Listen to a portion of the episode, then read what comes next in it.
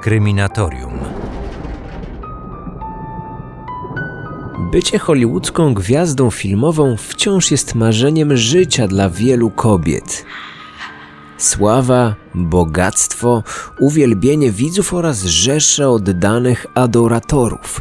To wszystko kusiło zawsze. Tuż po wojnie czarowi Hollywood uległa także Elizabeth Short, młoda kobieta ze wschodniego wybrzeża. Jej marzenie się spełniło. Jednak to nie role w filmowych hitach zapewniły jej miejsce wśród nieśmiertelnych legend. Jako Czarna Dalia znana jest dziś na całym świecie, mimo że nie zdążyła nawet pojawić się przed kamerą. Stała się sławna z powodu swojej śmierci, brutalnej i tragicznej, której nigdy nie wyjaśniono. Czarna Dalia od razu wzbudza skojarzenie z przerażającą tajemnicą. Wiem na podstawie otrzymywanych od Was wiadomości i komentarzy, że Kryminatorium, szczególnie w serwisie Spotify, przyciąga wielu nowych słuchaczy, którzy nigdy wcześniej nie interesowali się specjalnie tematem spraw kryminalnych. To głównie do Was są kierowane takie odcinki jak ten. Słuchając o przerażających historiach, musicie poznać również szczegóły tych najgłośniejszych zbrodni. Witam Was w mrocznym podcaście Kryminatorium.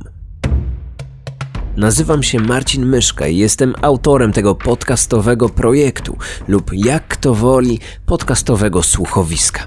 Tak jak w każdy poniedziałek przenosimy się do przerażającego świata potwornych aktów przemocy i nierozwiązanych sekretów. Kryminatorium. Otwieramy akta tajemnic. Historia Czarnej Dali zawiera w sobie wszystkie cechy idealnego hollywoodzkiego dreszczowca. Piękna kobieta, tajemnicze morderstwo, brutalnie okaleczone zwłoki i trudne policyjne śledztwo, w którym nieuchwytnym zabójcą mógł być każdy, kto znał Elizabeth. Detektywi z Wydziału Zabójstw stanęli przed trudnym zadaniem. Jak doprowadzić sprawę morderstwa do końca, gdy nieustannie ktoś rzuca im kłody pod nogi? A przeszkadzali wszyscy. Dziennikarze, fotoreporterzy, fałszywi świadkowie, a nawet setka miejscowych świrów gotowych przyznać się do popełnienia morderstwa, byle tylko napisano o nich w gazetach. Spróbujmy opanować sytuację, zanim wymknie się ona z naszych rąk. Nie mówcie o tym nikomu, żonie, dziewczynie, a nawet innym funkcjonariuszom. Te słowa skierował do swoich podwładnych główny śledczy miasta Los Angeles, detektyw John Donahue, gdy 15 stycznia 1947 roku przybył na miejsce zbrodni. Zanim przyjechała policja, kręcili się już tam liczni dziennikarze. Tłum gapiów krążył pomiędzy nimi, skutecznie zacierając wszelkie ślady. Zbrodnią niedoszłej aktorki zaczęła żyć cała Ameryka. Wypowiedzi policjantów biorących udział w śledztwie były chętnie publikowane w takich gazetach jak Los Angeles Daily News, Los Angeles Herald Express czy Los Angeles Examiner oraz przedrukowywane później w brukowcach z całego kraju. Reporterzy skrzętnie notowali wypowiadane przez detektywów słowa, zwłaszcza te, które nie powinny zostać upublicznione. Wiele z nich wykorzystał później John Gilmore w swojej książce Odcięta – Prawdziwa historia Czarnej Dali. Popularnością wśród czytelników cieszyły się także fragmenty raportów FBI, które przeciekły do prasy. Dziennikarze prowadzili swoje własne śledztwo, a jego nieoficjalne wyniki chętnie publikowali. Żaden reporter od tej chwili nie może zobaczyć ciała. Niech policyjni technicy szybko fotografują zwłoki. Gdy skończą, niech ktoś natychmiast zakryje kobietę prześcieradłem. Nie wolno wam dopuścić do zwłok nikogo niepowołanego. Jeśli jakiś dziennikarzyna spróbuje się przecisnąć, macie go natychmiast aresztować. Gdy rozpoczną się oględziny zwłok, wszyscy reporterzy mają zostać natychmiast zepchnięci na drugą stronę ulicy. Wydający ten rozkaz detektyw Jack Donahue był doświadczonym śledczym. Gdy jednak przybył na miejsce odkrycia ciała, nawet on nie mógł ukryć przerażenia. Wśród traw leżały nagie, zmasakrowane zwłoki młodej kobiety. rozcięte były na dwie części, na wysokości talii. Dolna połowa z rozłożonymi szeroko nogami znajdowała się pośród chwastów, w niewielkiej odległości od części górnej. Z lewego uda denatki wycięto spory trójkątny fragment skóry i tkanek. Długie, szerokie cięcie ciągnęło się też od miejsca rozpołowienia ciała aż do szczytu wzgórka łonowego. Skóra po obu stronach rany była rozchylona na boki. Organów wewnętrznych brak. Górna część ciała wyglądała jeszcze makabryczniej. Lewa pierś wokół sutka była porozcinana ostrym narzędziem. Cięcia były głębokie i precyzyjne. Prawa pierś, niemal całkowicie odcięta, zawisła luźno. Była połączona z klatką piersiową jedynie cienkim pasmem skóry. Nos Elizabeth został zmiażdżony i wbity do wnętrza czaszki. Jej usta rozcięto od ucha do ucha. Obecny na miejscu zbrodni sierżant do końca życia zapamiętał ten widok. Nogi miała rozłożone szeroko, jak do stosunku. Sądząc po wygięciu kolan, musiały one zostać mocno pogruchotane. Na kruczoczarnych włosach nie było żadnej skorupy z krwi, tak jakby zabójca przed porzuceniem ofiary starannie umył jej głowę. I ten przeraźliwy uśmiech, upiorny. Wiedziałem, że nie zapomnę tego uśmiechu do końca życia. Wydawał się być ostatnim aktem bluźnierczej przemocy. Widok połamanych zębów wystających z bezlitośnie poranionych dziąseł zmusił mnie, twardego przecież mężczyznę, do odwrócenia wzroku. Z trudem powstrzymałem wtedy wymioty. W miejscu odnalezienia zwłok nie stwierdzono żadnych śladów krwi, co świadczyło o tym, że kobietę zamordowano gdzie indziej, a jej ciało podrzucono. Ofiarę udało się zidentyfikować dzięki jej odciskom palców. Okazało się, że to Elizabeth Short. 4 lata wcześniej, wówczas niepełnoletnia, została aresztowana za spożywanie alkoholu. Tożsamość zamordowanej lotem błyskawicy przedostała się do prasy. Dziennikarze zaczęli nachodzić wszystkie osoby, które mogły ją znać. Często rozmawiali z podejrzanymi jeszcze przed przybyciem policjantów. Zebrane informacje zatajali przed śledczymi. Nagłośniona przez media sprawa zabójstwa zaczęła żyć własnym życiem. W jednym z artykułów kobiecie nadano przydomek Czarna Dalia, nawiązując do popularnego wówczas filmu kryminalnego Błękitna Dalia. Zbytni rozgłos, jaki nadali tej sprawie dziennikarze, sprawił, że nie mogliśmy należycie wykonywać naszej pracy. Przychodziło do nas coraz więcej świrów, którzy przysięgali, że to właśnie oni byli sprawcami tego mordu. Już pierwszy raport doraźny w sprawie zabójstwa Elizabeth Short, sporządzony przez policję Los Angeles 2 dni po odnalezieniu zwłok, potwierdzał trudną sytuację, w jakiej znaleźli się ludzie pracujący nad rozwiązaniem tej makabrycznej zagadki. Obecnie mamy 33 zarejestrowanych domniemanych sprawców, którzy przyznali się do morderstwa Elizabeth Short. Osoby ewidentnie niewinne zostały zwolnione do domów. Osoby wykazujące jakiekolwiek zaburzenia psychiczne trafiły do aresztu, gdzie oczekują na badania psychiatryczne oraz ustalenia miejsca, w którym przebywali podczas dokonania zbrodni. Jak na razie nie mamy żadnych konkretnych tropów.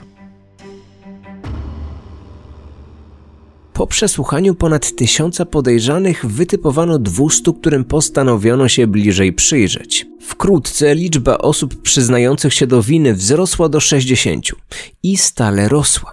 Ich zeznania opierały się jednak wyłącznie na informacjach, o których mogli przeczytać w prasie. Na jednej z odpraw detektyw Jack Donahue wydał swoim ludziom nowe wskazówki.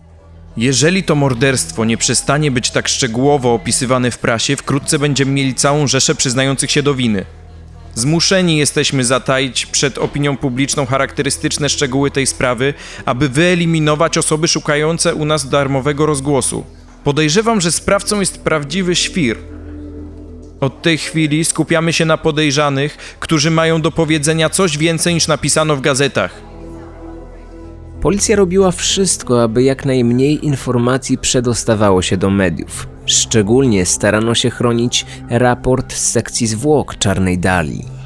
Jego fragmenty wskazywały wprost, że morderca miał dużo czasu na okaleczenie swojej ofiary i był zdeterminowany. Zwłoki zostały przepołowione w miejscu pomiędzy drugim i trzecim kręgiem lędźwiowym. Czaszka nosi ślady licznych, rozległych obrażeń, rysy twarzy zniekształcone wskutek wybroczyn. Głębokie nacięcie w rejonie obu kącików ust, wzdłuż żuchwy, aż do małżowiny usznej. W ustach i przełyku ślady kału należącego do ofiary. Wewnątrz jamy brzusznej nie stwierdzono obecności krwi.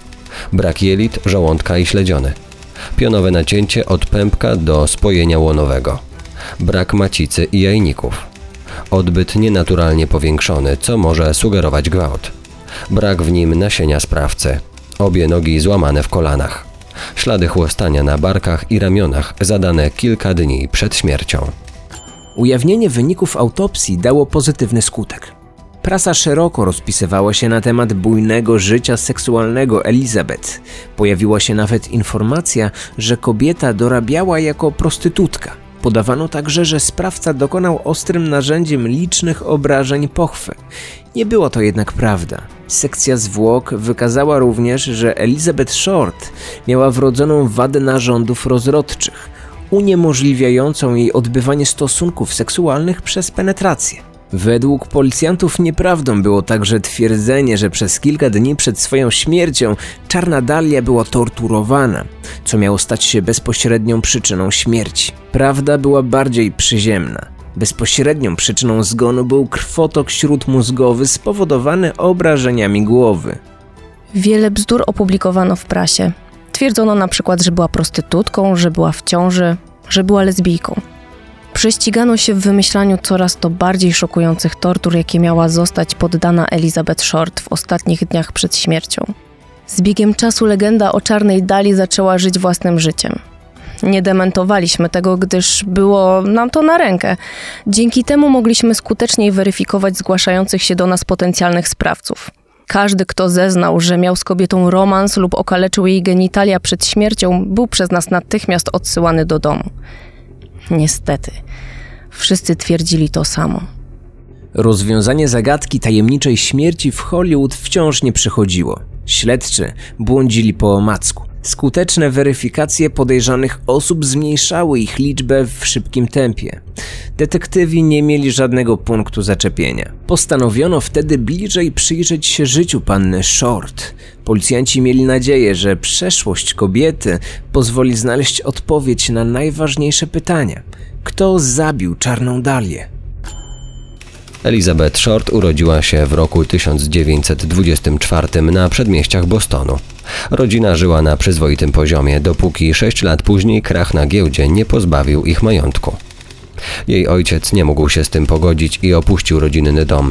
Początkowo sądzono, że popełnił samobójstwo, jednak w roku 1942 Cleo Short odezwał się z Los Angeles. Rozpoczął tam nowe życie, chciał też ściągnąć do siebie żonę i 5 córek. Phoebe nie wybaczyła jednak mężowi porzucenia. Innego zdania była 18-letnia Elizabeth, która w wyprowadzce na zachodnie wybrzeże widziała dla siebie jedyną szansę wyrwania się z biedy. Do Kalifornii Elizabeth przybyła w grudniu 1942 roku. Ze swoim ojcem wytrzymała zaledwie miesiąc. On widział w córce pomoc domową, ona chciała od życia czegoś więcej. Oczarowana hollywoodzkim blichtrem szybko wpadła w wir niekończących się imprez. Młoda, piękna i pożądana przez mężczyzn kobieta zamieszkała w Santa Barbara. Marzyła o karierze modelki lub aktorki. Każdy, kto mógł jej to obiecać, stawał się nowym narzeczonym. Tak związała się z majorem Mattem Gordonem, który po zakończeniu swojej służby w amerykańskiej armii planował zostać producentem filmowym. Ich szczęście nie trwało jednak długo. Kilka dni przed zakończeniem wojny na Pacyfiku Gordon zginął w katastrofie lotniczej. Siostra nieżyjącego już majora Gordona skontaktowała się z nami. Twierdziła, że Elizabeth Short napisała do niej i jej rodziców jesienią 1946 roku.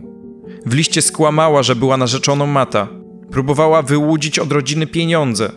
Zarówno rodzice majora, jak i jego siostra odmówili przesłania wskazanej przez Elizabeth kwoty. Nie miała ani pieniędzy, ani perspektyw.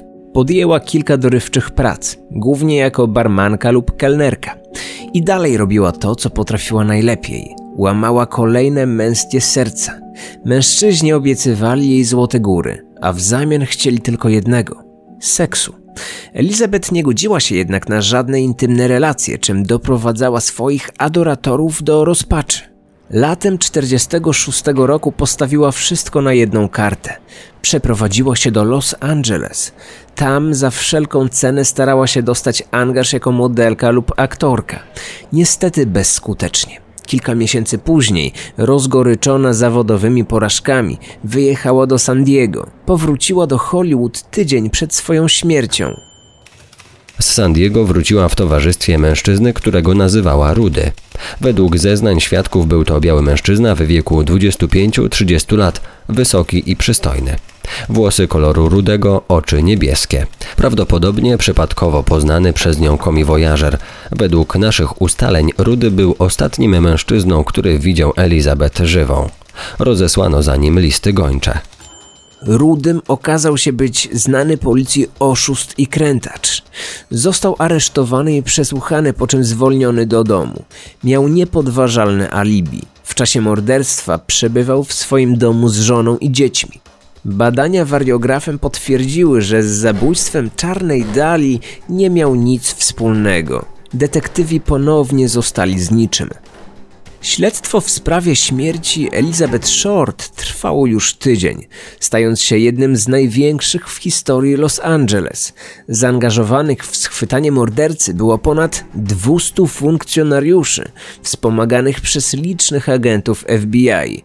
I wtedy wydarzyło się coś, co dało detektywom nadzieję na doprowadzenie sprawy do końca. Ktoś podający się za zabójcę Elizabeth zadzwonił do redakcji Los Angeles Examiner. Pogratulował dziennikarzom znakomitych relacji z pościgu za nim i oświadczył, że gotowy jest przyznać się do zbrodni, ale tylko wtedy, gdy złapie go policja. Na zakończenie rozmowy kazał czekać na ważną przesyłkę, która wkrótce do nich dotrze. Dziennikarze powiadomili nas o tym dziwnym telefonie. Był to bardzo wyczekiwany przez wszystkich przełom w śledztwie. Tak się nam wtedy przynajmniej wydawało. Obiecana paczka przyszła 3 dni później. W środku znajdowały się rzeczy należące do zamordowanej kobiety. Akt urodzenia Elizabeth, jej fotografie i wizytówki oraz notę z adresami należące do Marka Hansena. Mężczyzna natychmiast stał się głównym podejrzanym. Nie ulegało wątpliwości, że nadawcą przesyłki jest prawdziwy morderca. Jednak właściciel notesu nim nie był. Hansen wynajmował Elizabeth jedynie pokój w swoim hotelu. Kilka razy próbował też bezskutecznie zaciągnąć ją do łóżka. Na jego związek z zabójstwem nie było najmniejszych dowodów. Zawartość paczki przebadano. Podobnie jak podrzuconą blisko miejsca zbrodni, 2 dni później torbę z kolejnymi rzeczami Czarnej Dali. Policja nie odnalazła żadnych śladów. Każdy przedmiot został przez sprawcę starannie wyczyszczony benzyną. Wyczekiwanego tak bardzo przełomu nie było. Nadzieja wróciła detektywom 2 tygodnie później. Artykuł na ten temat ukazał się wówczas w Los Angeles Times. W stercie ubrań pozostawionych nad brzegiem oceanu przez anonimowego samobójcę odnaleziona została kartka papieru z odręcznie zapisaną treścią. Dla tego, kogo to może dotyczyć. Czekałem, aż policja schwyta mnie za zabicie Czarnej Dali, ale to nie nastąpiło. Jestem zbyt wielkim tchórzem, aby samemu się oddać w ich ręce. Więc to jest dla mnie najlepsze rozwiązanie. Nie mogłem się powstrzymać od tego. I od tamtego też. Przepraszam, Mary. List był niepodpisany. Nie odnaleziono na nim żadnych wskazówek, które pozwoliłyby ustalić tożsamość właściciela ubrań. Nie udało się również dowiedzieć, kim była tajemnicza Mary, do której skierował swe ostatnie słowa samobójca. Czy był to poszukiwany sprawca? A może kolejny szaleniec próbujący zdobyć rozgłos? Tego nigdy nie ustalono. Z czasem głównych podejrzanych pojawiło się więcej, w tym znany reżyser Orson Welles, a także legendarny gangster Bugsy Siegel. Policja nie była jednak w stanie nic nikomu udowodnić. Sierżant Finis Brown nie krył w tamtym czasie rozgoryczenia. Każdy ślad, każdy trop i każdy podejrzany szybko wymykał nam się z rąk. Gdy już myśleliśmy, że tym razem to jest to i że mamy już mordercę, zostawaliśmy z niczym. Problemem nie był tylko brak niepodważalnych dowodów. Problemem była też prasa, która zamiast nam pomagać, jedynie przeszkadzała. Śledztwo w sprawie morderstwa Elizabeth Short zostało oficjalnie zamknięte 29 listopada 1949 roku, blisko 3 lata po odnalezieniu przeciętego na pół ciała. Nigdy nie wykryto sprawcy. Nie ustalono też, jak wyglądał ostatni tydzień życia Czarnej Dali. Próby rozwikłania tej tajemniczej zbrodni nigdy się jednak nie zakończyły. Odsuniętych od sprawy detektywów zastąpiło liczne grono pisarzy, dziennikarzy i domorosłych badaczy. Prześcigali się oni w wymyślaniu i udowadnianiu coraz to bardziej absurdalnych teorii. Poczet wskazanych przez nich morderców wydaje się nie mieć końca. Lekarz mieszkający blisko miejsca zbrodni, którego córka przyjaźniła się z Elizabeth, żołnierz, który przyznał się do zabójstwa, choć przybywał wtedy po drugiej stronie globu, czy nawet Norman Chandler, ówczesny wydawca Los Angeles Times. Autorzy tych rewelacji dwoili się i troili, byleby tylko udowodnić swoje racje, a czytelnicy pukali się w czoło. Tak jak w roku 1995, gdy Michael Newton w książce Tatuś był zabójcą czarnej dali wytypował George'a Knowltona na mordercę Elizabeth Short. Jako główny dowód podał oświadczenie córki Knowltona, która podczas hipnozy przypomniała sobie, że jako mała dziewczynka była świadkiem, jak jej ojciec przecina czarną dalię.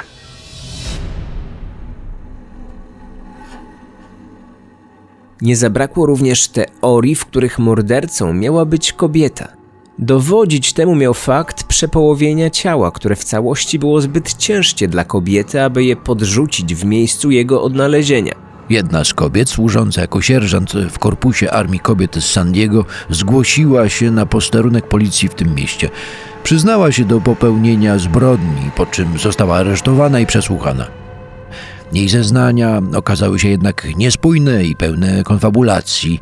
Po sprawdzeniu okazało się, że w chwili zabójstwa pani sierżant przebywała na terenie jednostki wojskowej. Kobietę zwolniono z aresztu.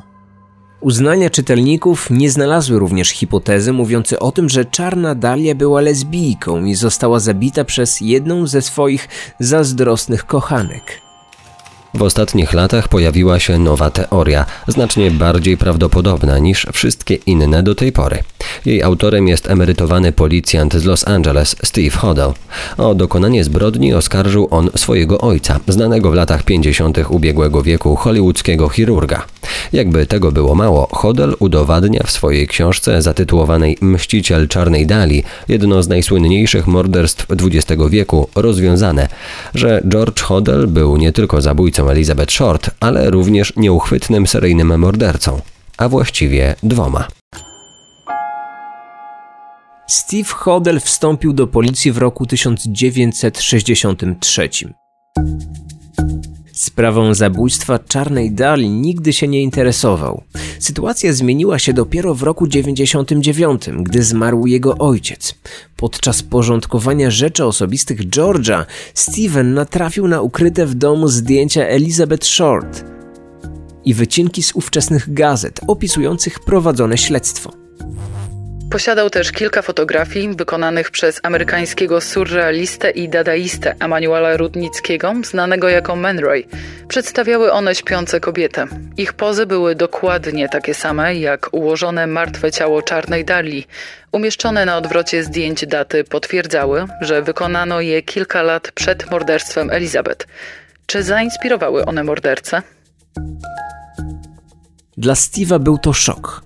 Im bardziej poznawał szczegóły sekretnego życia swojego ojca, tym bardziej utwierdzał się w przekonaniu, że to właśnie on odpowiada za śmierć kobiety.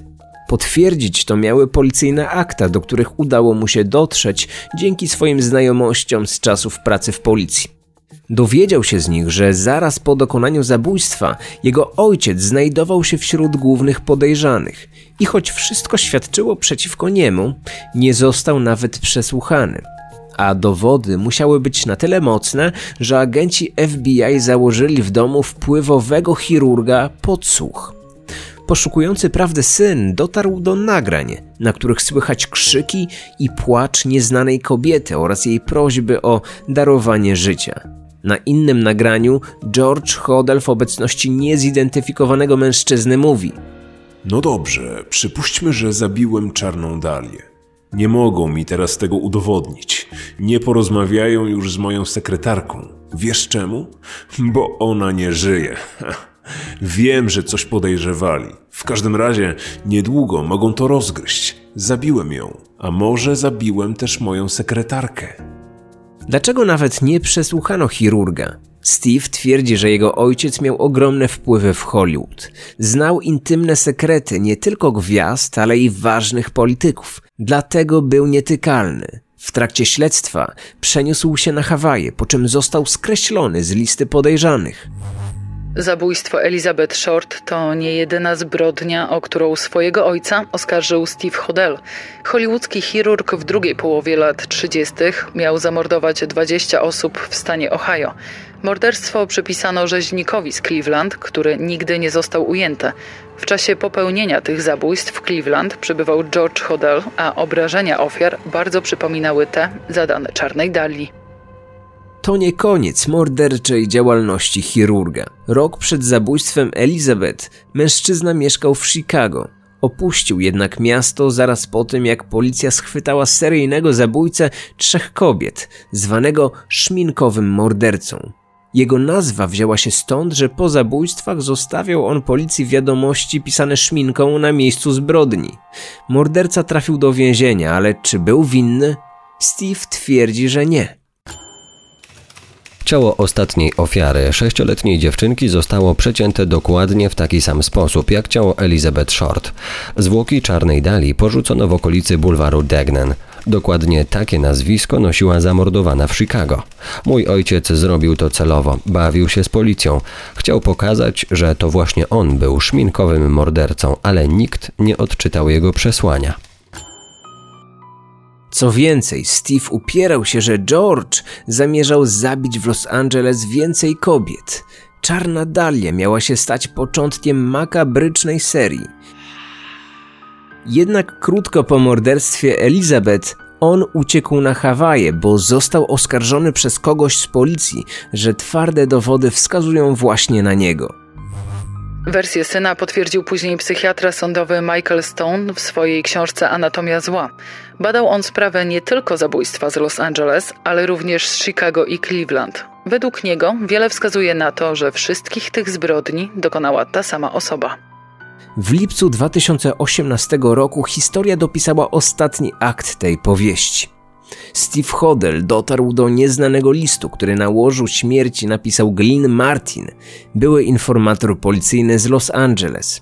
Choć 3-stronicowa notatka została sporządzona tuż po zamknięciu śledztwa w roku 1949, Martin zastrzegł w swoim testamencie, że wiadomość może zostać przeczytana dopiero po śmierci jego ostatniego dziecka. Informator bał się zemsty osób, które postanowił obciążyć. W liście mordercę Czarnej Dali określił inicjałami GH. W dalszej części przyznał. Policja znała jego tożsamość, ale pozwolono mu uciec. 3 dni przed zabójstwem zameldował się z Elizabeth w hotelu jako państwo Johnson. Tam ją zabił, a ciało w 2 kawałkach podrzucił na Leimert Park. Wiedział też, że Elizabeth nie była jego jedyną ofiarą. Kilka dni wcześniej GH zabił Lucille Bowen. GH był chroniony przez policję. Nie udało mi się jednak ustalić, z jakiego powodu. Niektórzy szeptali, że pracował dla naszego wywiadu. Ja tego nie wiem. Czy mężczyzna o inicjałach GH to chirurg George Hodel? Jego syn nie miał co do tego żadnych wątpliwości. Jeśli tak, czy może to oznaczać, że po 70 latach jedna z największych kryminalistycznych zagadek w historii została w końcu wyjaśniona? Kryminatorium.